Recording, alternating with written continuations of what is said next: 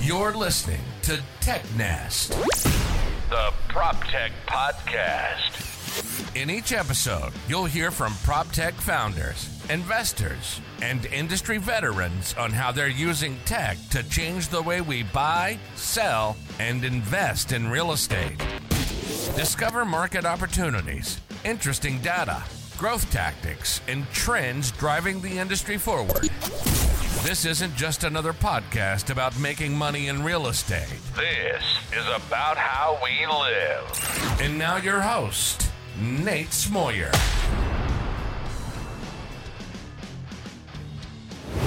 Hey, Josh. Welcome to the show. Hey, Nate. Great. Glad to be here. Thank you for having me. I'm excited to have you here. And this is our second attempt because we are having every single audio issue that we've ever had. So I'm hoping that we'll get through this episode here. Um, I'm I'm bullish. We'll get through this here. I think we can we can accomplish this. Uh, for everyone else, I've got Josh Ernst. He's the CEO of a company called Backflip. Backflip is a prop tech fintech company providing loans to real estate investors. It's probably an oversimplified description, but we'll start there if that's okay, Josh. Yeah, sounds great. So uh, I want to jump right into it. Let's get into the meat and potatoes here, and we'll open up um, because just providing loans to real estate investors is a pretty simple business these days. I think being a, a, a brokerage for loans, you know, they, they, pop up and it doesn't take a ton of tech necessarily. So I want to know from your perspective, what has been the most challenging part about innovating in the lending space and specifically when it comes to working with real estate investors? Yeah, um, Good question, Nate. So, stepping back a little bit, I'm going to start with our mission before we jump into the meat and potato of the loans, how we, you know, originate these loans and who we work with on the real estate investment side. Our business is all about empowering real estate entrepreneurs to revitalize homes. And that means we do a lot of things to support this ecosystem. We provide technology, we provide data, we provide insights. We hopefully are de risking folks and giving them education and learnings in a community to help them throughout their journey. And we also happen to provide capital. And that's where the loans come in. And so, to jump into your question about what we're doing on the innovation side of loans, what's the hardest part of innovating in the loan space? From a first principles standpoint, we thought, what would we want to do if we wanted to serve this audience? If we wanted to understand our customer, we wanted to understand their pain points, and their needs. And then we worked from the demand side, in our case, the customer, and then started working about the, the capital partners that we work with, the institutional partners, retail capital providers. So we worked effectively backwards relative to the lending industry at large. Hmm. Now, the way I just described it as a first principles approach for technology businesses, you always start with the customer. You understand what their pain points are, and then you go about hopefully solving those pain points especially if you have the right to win. But mm-hmm. most lenders, and this is, you know, part of what we're super excited about with Backflip, most lenders do not think that way. They think about risk. They think about the capital partners that they work with. They think about the capital itself as their client. And then they work from the supply side, in this case, capital, and try to go out and originate loans with whomever and uh, whatever type of asset makes sense for that capital we took a very uh, user centric, tech first, first principles approach. And that's quite frankly set us apart from day one. And we're very different in how we operate. We're very different from a company standpoint, from a brand standpoint. Our team is very different, and our loan products are very different. Having said that, it's still a lending business for the most part. We do loan originations. And so we do want to make sure that we have access to sufficient capital, the right type of capital, hopefully the lowest cost of capital, institutional capital providers, retail capital providers, a diversified pool of capital that can scale and really support our customers. Because it, it only works so long as we get both sides of that marketplace working and humming. I love it. You you went so much deeper with that. I and that kind of answers one of my questions when I was thinking about you know I was looking at uh, through the site and kind of digging around. Is you don't really lead with backflip as a lender. Like I don't I don't see that as like the summary there, and, and I'm hearing from you, there's really a, a totally holistic approach to what are the problems our customers are facing, where can we be best at helping solve those problems. and, and I appreciate that. To to get a little technical here, what are the types of loans that you're you're putting together though for real estate investors? Because that could mean a whole host of different things. Of course, the type of property, how long the, the loan terms are, etc. Absolutely. So, great question. So there are a host of different loan products. Stepping back, loan products that don't even just serve real estate, but asset backed lending products that serve the real estate industry. Some that are conventional and serve a retail audience, a consumer. Those typically look like conventional mortgages. There's a number of types of conventional mortgages. We don't serve that audience today. Mm-hmm. Um, we only serve real estate investors. So, one of the declarations um, in order to get one of our loans that folks must make is that they do not plan to occupy the property. So, we are categorically not serving owner occupied residents mm-hmm. today. On the real estate investment side, there are a number of different types of loan products that can be delivered to this audience. The primary two categories can be short term loans and long term loans. Now, both of those have different different sub products and subcategories.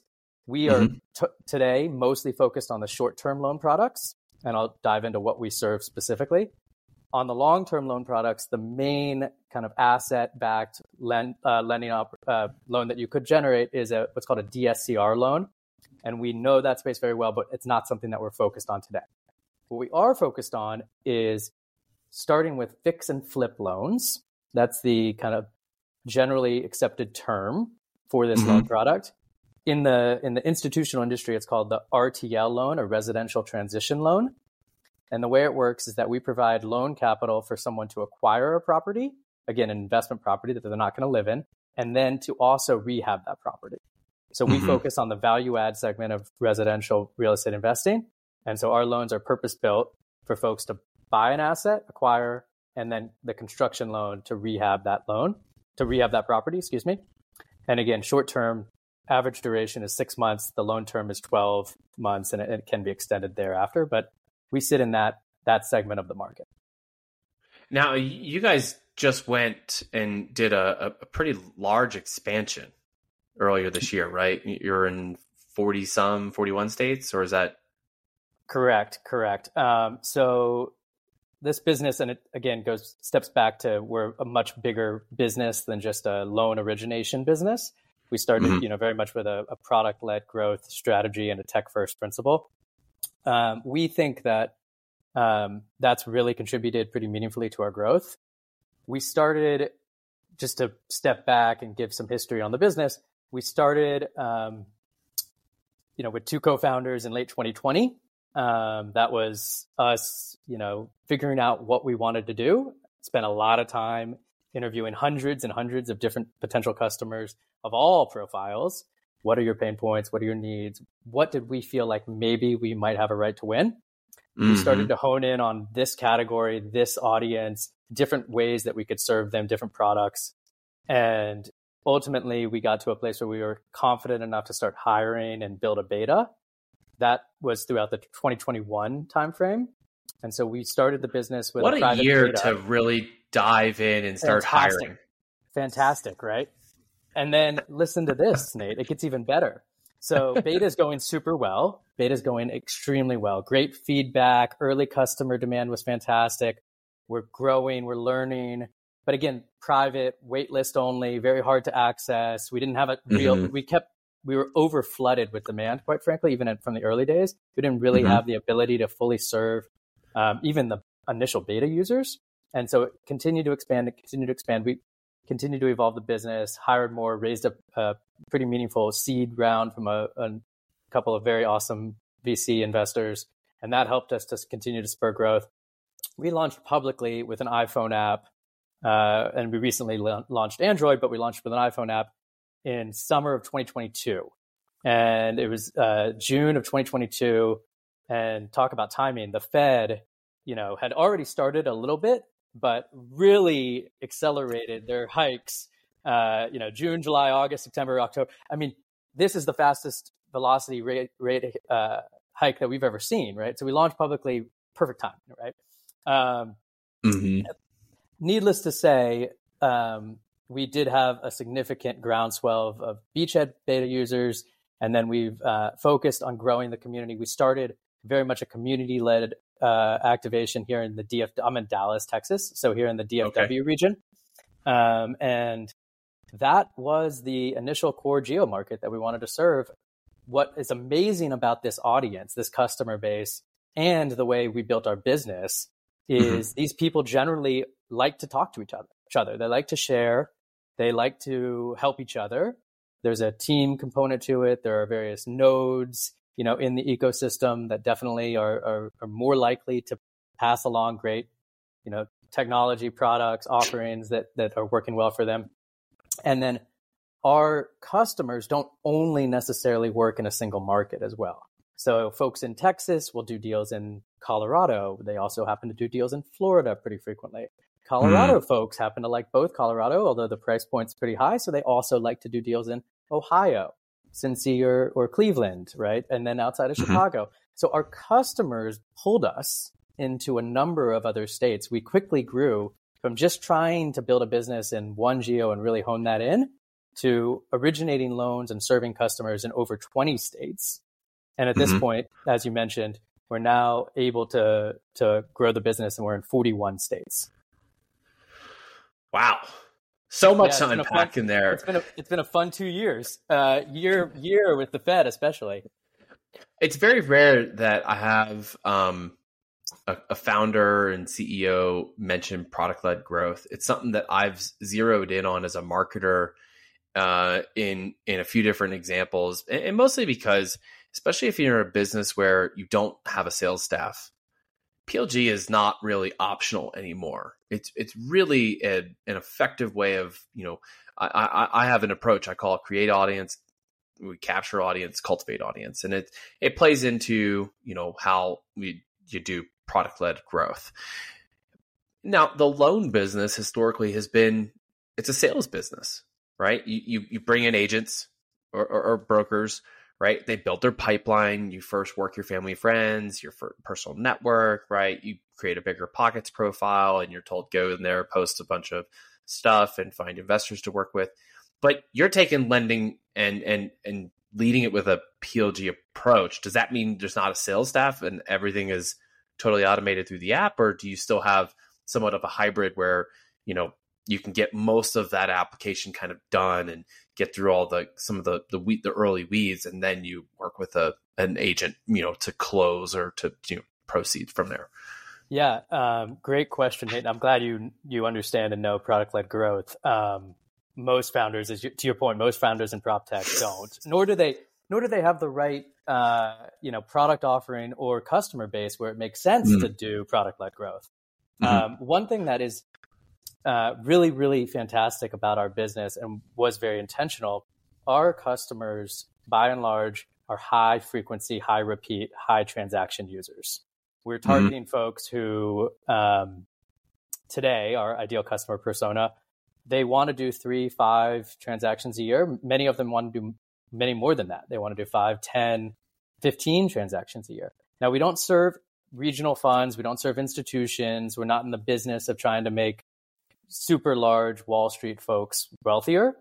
But what we are trying to do is we're trying to allow all those individual investors, all those folks who maybe have a two person partnership, maybe husband wife partnership, or, or maybe one person who knows the real estate market really well and is a real estate agent, and the other person who maybe knows a little bit about project management and getting jobs done. We're allowing them to have the access to tools, tech, software, and capital that the institutional players do have, right? The Wall mm-hmm. Street competitors have this type of stack, and we're building it for everyone else. And mm-hmm. so, going back to the product led growth point, one of the things, and we haven't really touched on it yet today, but one of the things is we knew that our users really, really, really want to scale a number of parts of their user journey. They really want to get better, not just at understanding what lending capital supply source they have and what partner they have for lending, but they really want to get more efficient. They want things to be easier. They want to save time in almost every area of their business. And so from day one, and even before we had a lending product, we were building t- technology and tools to allow people to be more efficient to analyze which assets they might want to buy. And so one of the main features of the product um, today that's available for for any member on Backflip, and it's it's free by the way to use to use this part of the the, the product. That's, that's your product led growth. It's product led growth is to yep. allow folks to go in there and analyze any and every potential investment opportunity that's hitting their hitting their inbox on market, mm-hmm. off market, mostly off market, as you can probably imagine. We tell mm-hmm. them instantly a lot of the information that maybe they could gather if they went mm-hmm. to you know the search sites, Zillow, Realtor, you name it. Maybe they could do the analysis if they have, are sitting at home on their desktop and they have Excel open. Um, and maybe, but the way that we think about it is most of the best real estate entrepreneurs and investors, even if they're only going to do one deal a year, they would love to look at a hundred or a thousand or several different potential prospective lead properties and then mm-hmm. understand what's the one that fits their buy box perfectly and that they want to spend time and energy on. Well, looking at 100 transactions, looking at 100 or 1,000 transactions, especially if you want to look at them with multiple strategies, do you mm-hmm. want to hold it long term? Do you just want to flip it and sell it? And that's yeah. your whole strategy? Or do you want to Airbnb it? that takes a lot of time. It takes a mm-hmm. lot of mm-hmm. data. It takes a lot of energy. It takes a lot of effort. All those tabs that people typically would have open on their browser, we think about mm-hmm. building things that can allow them to close or eliminate one of those tabs. And so from day one, we built something that can be super engaged and engaging, mm-hmm. can save people a ton of time, and can make them, quite frankly, better investors, lower their risk profile. That product is growing like crazy.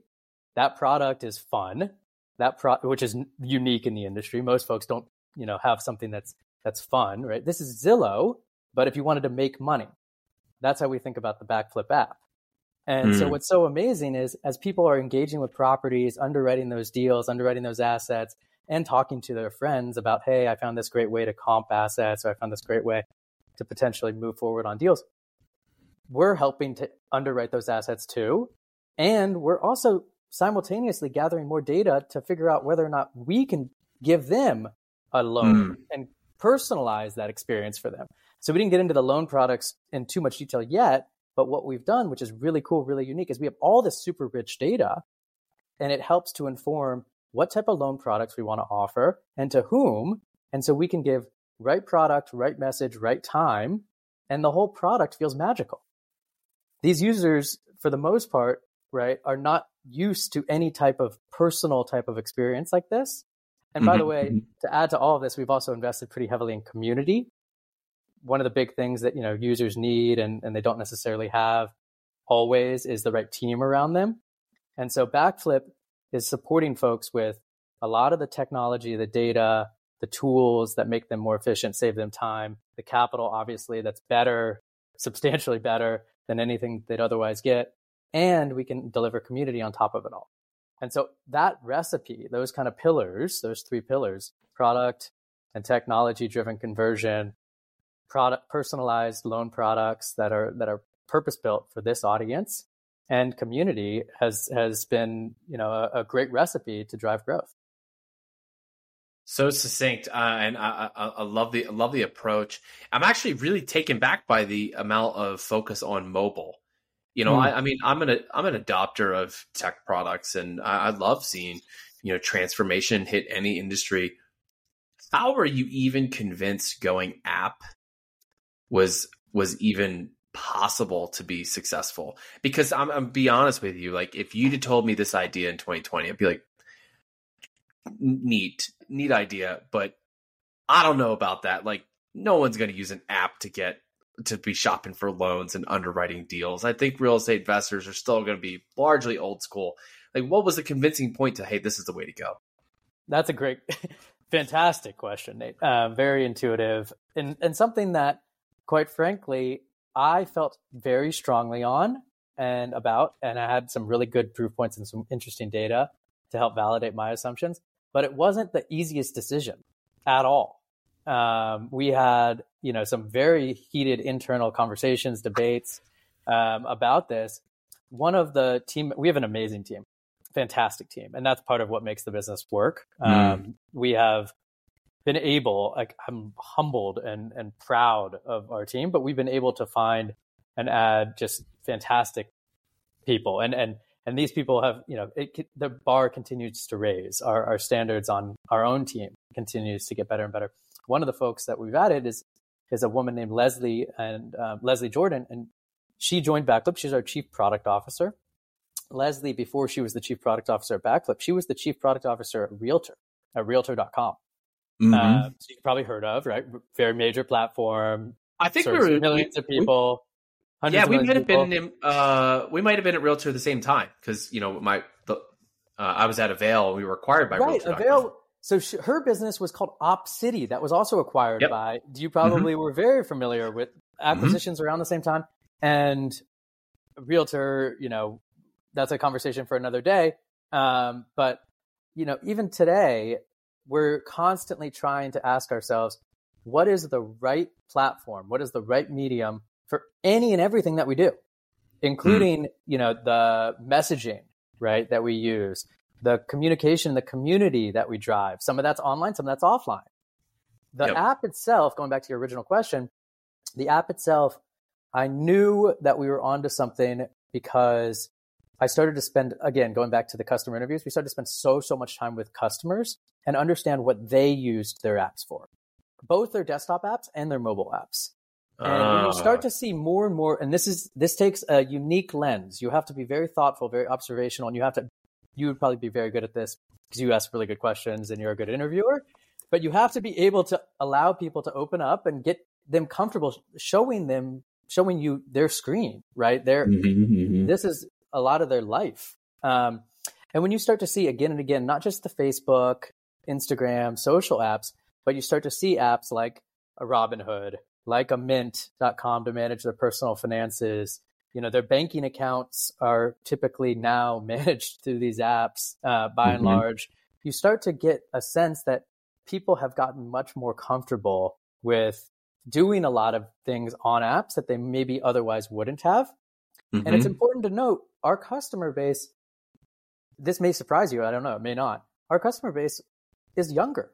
I mean, it's by and large a new generation of real estate entrepreneurs. It's our average age. It makes 30, sense. 39. It's 39. So it's not, you know, we have a lot of folks though that are incredibly impressive heroes. I can't, mm-hmm. I'm so proud that we get to support them and they're in their 20s and they're already buying, you know, multiple transactions wow. a year, multiple properties and, and building an amazing legacy type business for themselves and their families but again, this is a new wave of, of, of customer and consumer.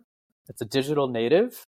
And when we can deliver right data, right user experience, right UI, it's harder. It's much harder, right? To have mm-hmm, to mm-hmm. design for a small screen. But if you can give them that information in real time and they can do it 24 7, because they do want to be in the field, they do want to be walking properties constantly, they do want to be spending time with their local real estate agents or their other team members. And so if you can give mm-hmm. them that real time data and real time information, it's magic. Mm. I think it's so cool. I mean, the, the, the, there's a lesson in there that I'm hearing. Uh, and, and one of those things is, you know, defining who your audience is and really just catering to that with a product that meets that specific audience. And it's one thing to say, like, okay, we're going to target uh, investors who are doing fix and flips. And that's fine, but that's really not all that specific. And, you know, and getting a little bit more detailed of like, okay, we're going to target fix and flip investors, but those who are looking for an edge. You know, there, there's there's plenty of people who don't use any technology to run their businesses, and they still run it on paper and pencil. They might have a fax number still, and, and that's fine. But you're gonna have to change their behavior. You're gonna have to tell them what they're doing is totally wrong. They're gonna have to show you know show them a whole new way. And you're talking about hey, people are already investing in mobile apps. They're banking through mobile apps. Why wouldn't they run their business in the same context? It just seems to to make sense. So the the the, the likelihood that they skew younger doesn't totally surprise me. There was something that um, I wanted to ask you about because this was something that your team had passed along to me that to, to that I could learn a little more about the the customer base. Is that a, a very high percentage, I would think, of loans that you guys um, uh, distribute or issue are going to BIPOC borrowers. And mm-hmm. I was curious if you could shed some light. And we have, ne- I've never gone into topics like this on the show, and it's not because I avoid them; it just doesn't always come up. First off, like, is was that an intentional thing? Is there like a, a cultural angle here, or is this just by by chance? Like, How does that even come about? Yeah, um, great, great question. And I'm glad you asked and brought that up because it's something that we are quite proud of here at Backflip, and it's something that feels different. Again, going back to one of our kind of founding principles, we do things very differently as a business and as a company. It's something that our capital partners also can can really wrap their arms around and be proud of. Um, mm. And as you know, like lending does have biases generally. There are a lot of articles about it. There's a lot of it has for decades. It's more than a century. Yeah, it's unfortunate. And to access this beautiful asset, which we all love, real estate, right? Mm-hmm. The asset that, again, stepping back, 90% of all millionaires, I think it was Andrew Carnegie who had this quote 90% of all millionaires made their money in real estate, right? It's one of those transformational asset types.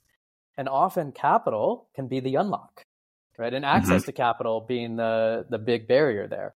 And when we think about the types of loans that we originate and the audience that we serve, we do, again, going back to our loan product type, it's called the residential transition loan. So what we are trying to do is we are trying to understand, is this asset fundable? Is this business plan fundable first and second? And then is this person fundable? That's important, of course, that's part of our underwriting criteria. But mm-hmm. that's that is third, right? And they're all pretty close together. But most typical lenders, they want to understand what's your W 2, what's your income stream. If you lose your job, are you still going to be able to cover this loan, this mortgage, yep. our interest payment? Yep. What's our coverage ratio on this? And our product, for a number of reasons, doesn't necessarily align with needing the borrower, the individual, to have a steady stream of income that is consistent and W 2able. And so mm-hmm, mm-hmm. we obviously want our investor, our, our borrowers to have liquidity, and our average FICO is well north of 700. And these are fantastic borrowers, but they're highly diverse. They have down payment capital, but they might not otherwise have access to lending. And so at this point, we just did a report, a study on on Backflip's loans. Over 50%, 53% of our loans went to BIPOC uh, borrowers, which is something mm-hmm. that is just by and large, it's just standout for the industry and for lending. And we're really. I don't know what the I don't know what the benchmarks are, but I'm assuming it's much lower. Much lower, much lower. The benchmarks in the 20s. Um, and oh, okay, yeah, yeah, and the the reality is, again, going back to real estate is a true wealth creator, and it's been so for mm-hmm. generations. There are, you know, Miley Cyrus and Adam Levine and a bunch of celebrity flippers who have a lot of cash and that's what they like to do with their money. They invest in real estate and they invest in cash. And that's cool. We want them to do cool deals too and invest in, you know, whatever flips they want to invest in. But there are a lot of folks who might not have otherwise access to ways to generate wealth. And we want to help support that group. And so that's something that we're really proud of and, and something that uh, we it wasn't exactly intentional, but we're very strong in the community. We're very thoughtful about our approach. And when, and thankfully, people seem to really, really appreciate what we're doing with Backflip, referring other new members. It's very much word of mouth growth, as we talked about earlier. And so mm. it, it continues to spiral. It's, it's really, really fascinating. That's awesome. I, I, I want to shift a little bit and talk because uh, you talked about we we do things differently. You've mentioned your team, and um, you know, one of the things that you know we we, we discussed a little bit in the pre-show was kind of like the structure of the company. You guys have been a, a fully remote company, and you know, there's there's plenty of debate. A lot we see some of the some some leading tech companies say, "Hey, you know, it's time to go back to the office." Zoom, Zoom is making people go back to the office, and I'm not gonna, I'm not gonna lie, I had a really good chuckle at reading. There was, a, it was just a headline. I didn't read the article, so I'm probably just buying into the clickbait. But you know, you guys are fully remote distributed. So, kind of two questions here. One, was that a pandemic-driven decision, uh, or was that you know prior to? And then two, what have you done to really help drive the success because you guys have had significant growth beyond you know a little bit above i would say beyond venture level growth. So you're exceeding venture level uh, expectations for growth uh, and clearly innovating in a space that typically is very difficult to innovate in with uh, because it's highly regulatory. You have old ways of doing things, getting people to adopt a new way in real estate, any sort of transformation is difficult. So, so break break that down a little bit. Why you guys are structured the way you are? That's a, yeah, that's a a great question. I think it creates one of our one of our several. We have several, but one of our competitive advantages. And we did this from day one, and we were super intentional, incredibly intentional about what we did as it relates to our team and our remote first culture.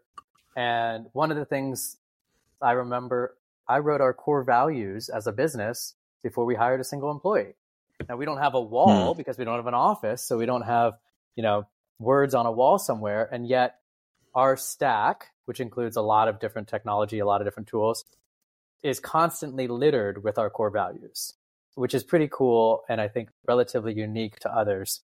One of the things that we realized early on as we were scaling the team, because we grew really, we've grown really quickly uh, from a mm-hmm. team standpoint. We pretty much uh, tripled the team a, a, couple of times here over um, within a 12 month span, a couple of times. Wow. Um, and each time you have to rethink things. Mm-hmm. And we also knew there wasn't necessarily a playbook for remote. And so we thought about it from first principles. We started as a business organized around divisions, classic, typical. We had a finance division, we had a marketing division, we had a product and engineering division. We rethought that. We've mm-hmm. now organize the whole company around uh, teams. Those teams are driven by objectives. So, why do we want to do something? What are we trying to do? What's the important objective? start with the company level, work our way to teams. If it warrants a team, we can create teams or dissolve mm-hmm. teams. So this is a resource allocation decisioning mechanism um, that's worked extremely well. Folks can be on members of multiple teams. So there's a primary, non-primary component to all this. And mm. then to make sure that it doesn't get too pedantic, too with with Zoom culture and remote culture, it's very easy to just get into work mode constantly, at which we we're very busy, so we we tend to also work a lot. It was important to us to enable cross collaboration and team mm-hmm. collaboration. So we overlaid our unique uh, unique approach that we call pods. And this mm-hmm. whole concept, mm-hmm. this whole concept, we, we call this whole concept leading from everywhere. And leading from everywhere is designed with teams and pods in mind. And pods we think of a little bit like our own neural net. It's an opportunity for a few individuals uh, otherwise would not be organized, not be meeting, to have either structured or unstructured opportunities to bump elbows, water cooler talk, so to speak. It can be social. It's often a combination of social and business. And mm-hmm. it, it tends to work exceptionally well for us. And this kind of internal operating system overlaid with really strong and intentional culture key, you know, driven by the mission, the core values, a heavy documentation culture. It works for different personality types. We certainly have very extroverted people who are extremely happy. We also have incredibly introverted, heads down people who are also quite pleased with our with our mm-hmm. structure. Mm-hmm. And again, because we built this in a way that's conducive for people from joining from everywhere and anywhere, we can hire the best talent for the role. So we do have folks from California to New York, from Miami to Washington State, and I'm here in Texas, and you know across all four time zones, of course. And mm-hmm, we have mm-hmm. subject matter experts in whatever their domain is, and folks just seem to really appreciate how we're going about it, and it shows in our numbers. We, zero employee churn. Um, you know, we've had uh, wow. Uh, you know significant growth as a business. So it's it's all working, and I, I think it's one of the main contributors. It's it's hard to describe, but it's one of the main contributors I think to the company's success. Very cool. Yeah, super. And and it's it, it's a very clear uh, uh, idea of how to do remote. I've I've both from the outside and the inside experienced remote in ambiguous terms and expectations, and uh, what it generally creates is a little bit of chaos uh, confusion of like, well, they're not online and they should be online. Says who and according to what? And then you know, it's a it's a little bit challenging to to operate that, especially if you're spanning multiple time zones and how do you get that collaboration together? But it sounds like what you've you guys done is the structure of actual teams and the the use of pods kind of helps facilitate that collaboration. So we're not just stuck either playing catch up on Slack messages or you know really awkward times of day uh, uh, video calls. which no one really enjoys. Um, I did one this morning at six six thirty, but it's just that's just me. That's just the way I do it. So, uh, well, I'm going to shift here, Josh. I want to jump into my favorite segment of the show. I like to call for the future. For the future is when I get to ask each guest who comes on the show to give their best predictions based on the following four questions. Yeah. Are you ready to play? Yeah, that sounds fun. Let's do it. All right. Question number one: What does backflip backflip look like one year from now? Ooh, what do we look like one year from now? Well, the growth has been pretty substantial over the prior 12 months. And based on the trajectory and velocity, I feel like it's continual growth, certainly. Um, how do we describe that growth?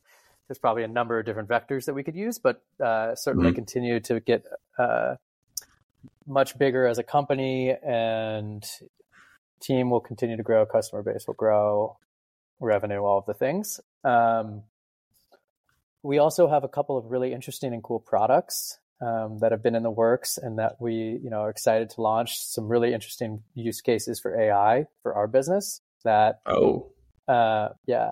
Uh, again, everything's purpose built though. It's got to be understand what the customer needs and pain points are, and then if there is a applicable use case for a given technology, and we think where there's a right to win, we can introduce something. Um, And very excited about that. Very excited about the roadmap.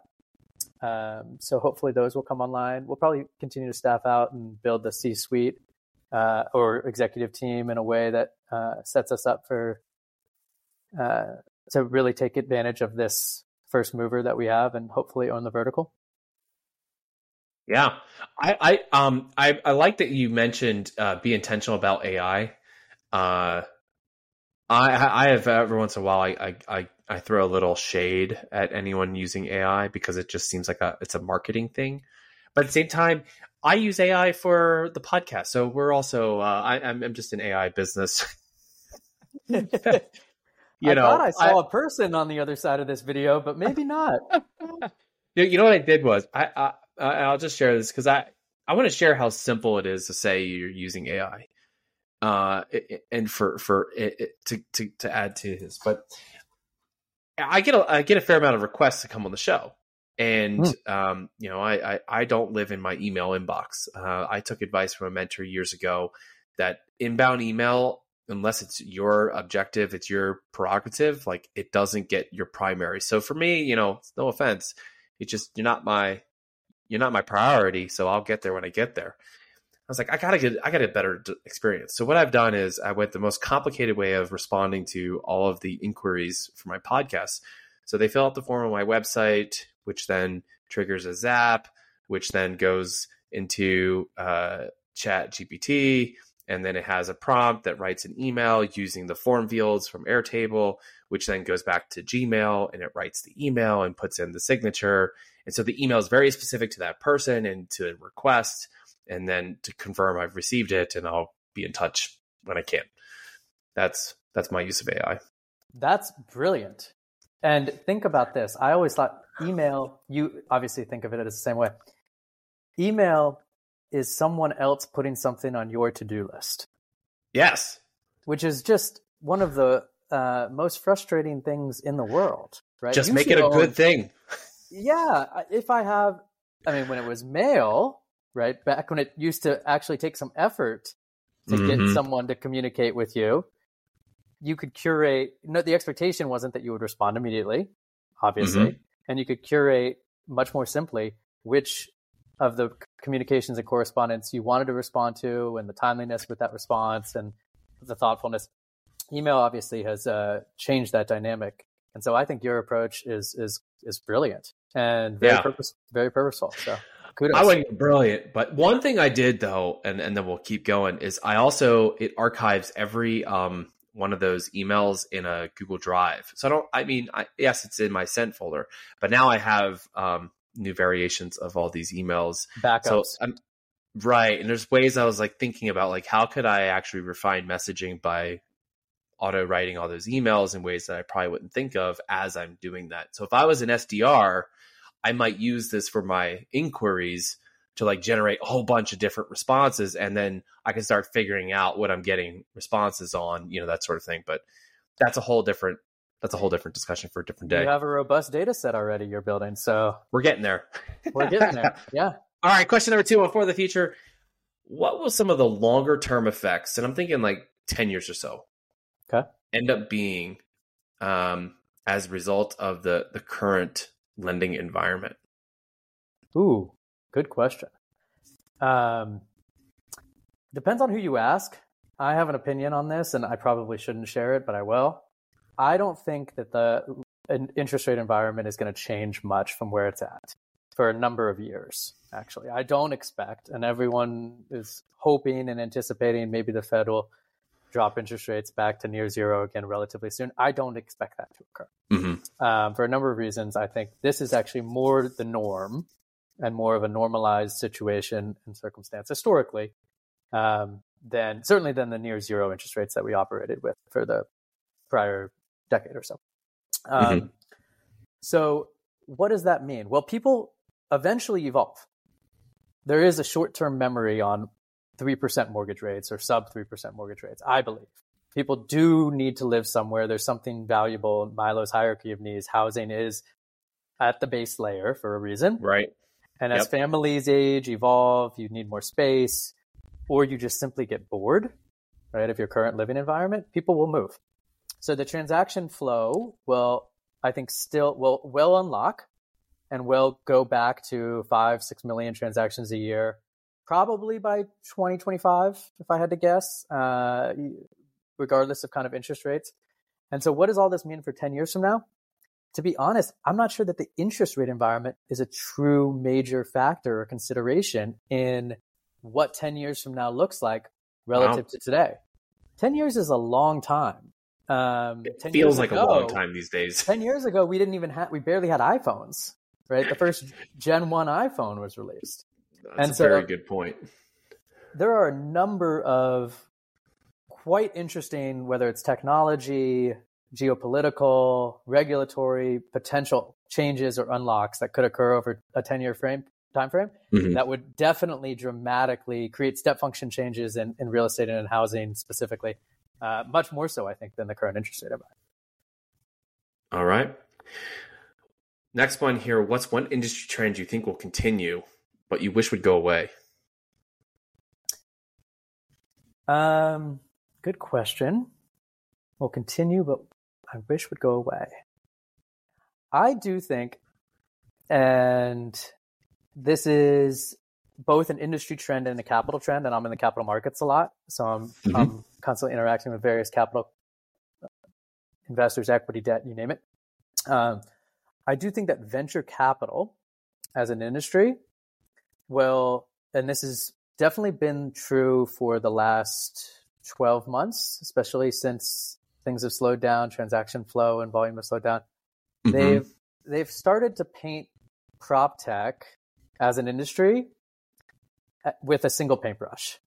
Everyone views it under a solo lens, which is simply not true. That's not true for prop tech, certainly. It's not true of any sector, any industry, right? Prop tech is so undefined still. it's insane, right? Everything from uh, B2C retail consumer play, where you're serving an audience that does only transact every five to 10 years historically on average. And, Mhm. and there are ways that you can innovate and obviously create fantastic businesses in that sector.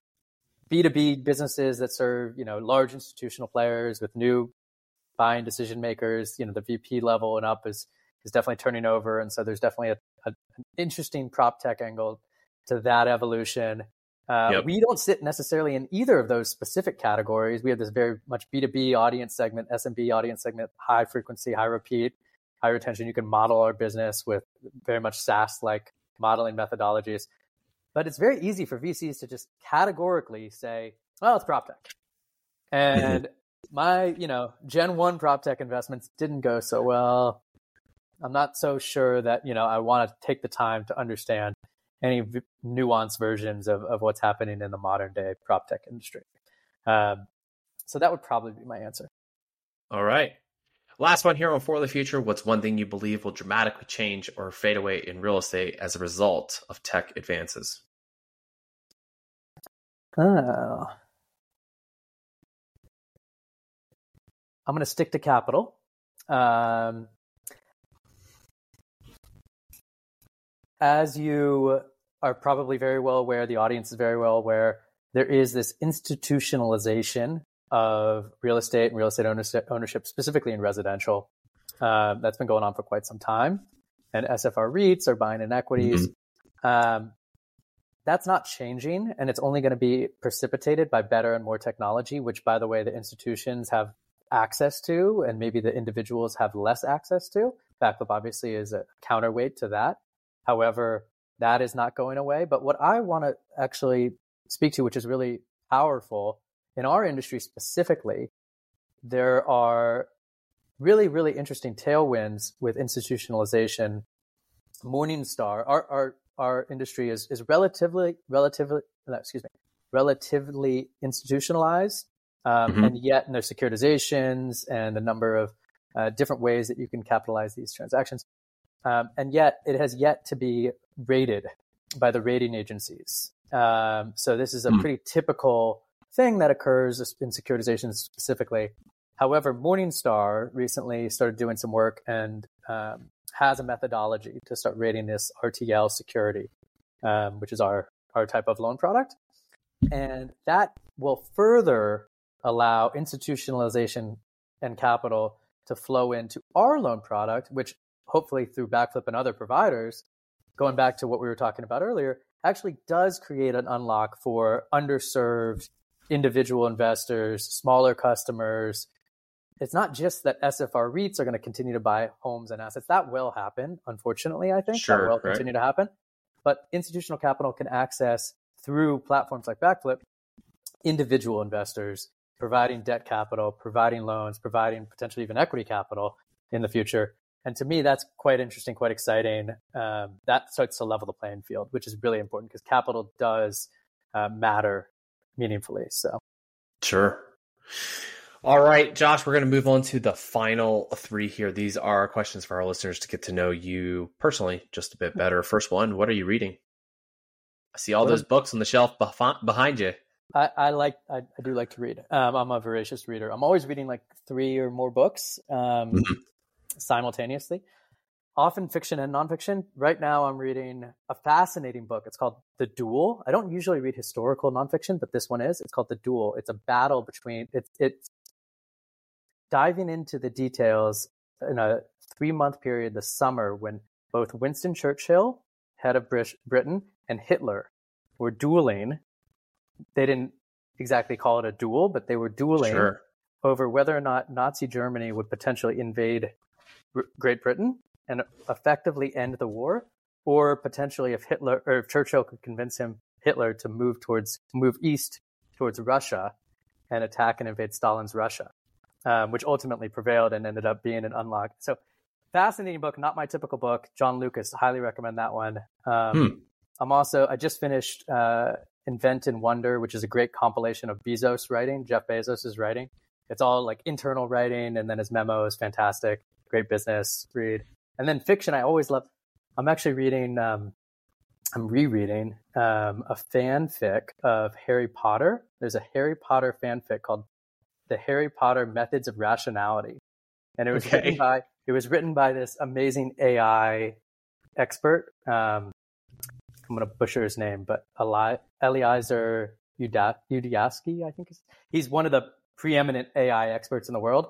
And he was able to actually get the rights to write this book from uh, J.K. Rowling. And it's a very fascinating, fascinating huh. variant of Harry Potter. Um, highly recommend it for folks. And then, you know, I just love science fiction. Like I always read Heinlein books and love other great business books. Um, setting the table, Danny Meyer's business book. It's fantastic for talking about uh, owning restaurants, being a restaurant entrepreneur. Very cool. Uh, next one here. Who are you learning from? Ooh, I try to learn from everyone. I really do. I learn from our customers every day. It's amazing. They're heroes. I learn from our team. We have a core value um, at the company, learn from giants. And I think of giants as any and everyone, quite hmm. frankly. Um, learned a few things from you actually on this podcast. It's pretty cool. Um, I like your AI email trick.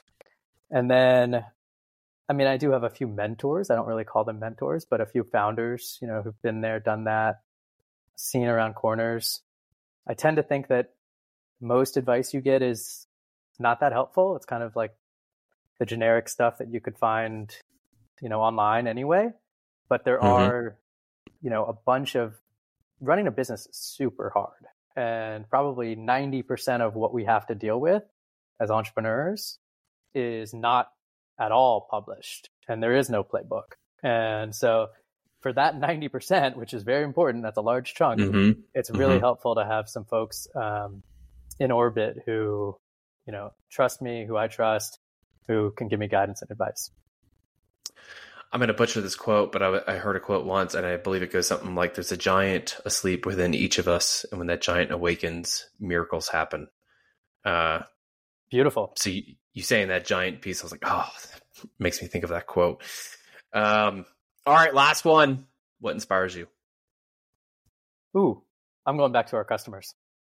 I love I love helping people generally, but I really mm-hmm. love helping entrepreneurs. Entrepreneurs are this special breed of individual who, you know, wake up every day wanting to be better, action oriented doers, right? And that's what we are building with Backflip. We we support these real estate entrepreneurs in ways that they didn't even imagine was possible. One of our core values is raise the standards of what's possible, and, and we get to do that every day you know, Shopify supports e-commerce entrepreneurs. Robinhood supports day trading entrepreneurs. Backflip, in my mind, is the platform to support real estate entrepreneurs. I love it. Josh, this has been awesome. Thank you so much for coming on the show, sharing so much about not just about backflip, but I think there's a lot of philosophy here in how to build teams, how to think about go to market, and really just listening to the customer when bringing solutions to solving their the problems. Before we close out, uh, for those who want to get in touch with you and or learn more about Backflip, where do they go? How do they do that? Yeah, absolutely. Well, again, thank you, Nate. This has been fun. Um, great questions. It's been been a joy talking to you. Um, you can find our business at dobackflip.com. You can also download the app now in the iPhone or Google Play Store on Android. It's uh, the Backflip real estate investing app. You do have to type in real estate investing app. Unfortunately, there are a lot of folks who built little cool games to allow people to do backflips. Um, and so we have to compete with them uh, for SEO, which is what it is. Uh, we like our name. We love our name, actually. Um, and so I'm glad that we stand apart, but we do have to compete with them. And then me personally, I uh, can be reached. Uh, my personal email is josh at dobackflip.com. Josh at dobackflip.com. Awesome. There it is. Josh, I hope to uh, get a chance to meet in person uh, at some time sometime down the road. Until then, we'll see you later. Likewise. Thanks, Nate. Take care. Thanks for listening to TechNest, the Prop Tech Podcast. Find all the links and resources mentioned in this episode on technest.io. You can get future episodes delivered to your ears directly by subscribing to the podcast on iTunes, Spotify, Google Podcasts, and all other major podcast apps. Follow TechNest on social media to stay up to speed on new developments, resources, and announcements in prop tech. Your support is greatly appreciated. There's two ways you can directly support this podcast. Share episodes you find interesting, and then leave a review of the show in the App Store. From Nate and the TechNest team, thanks for listening.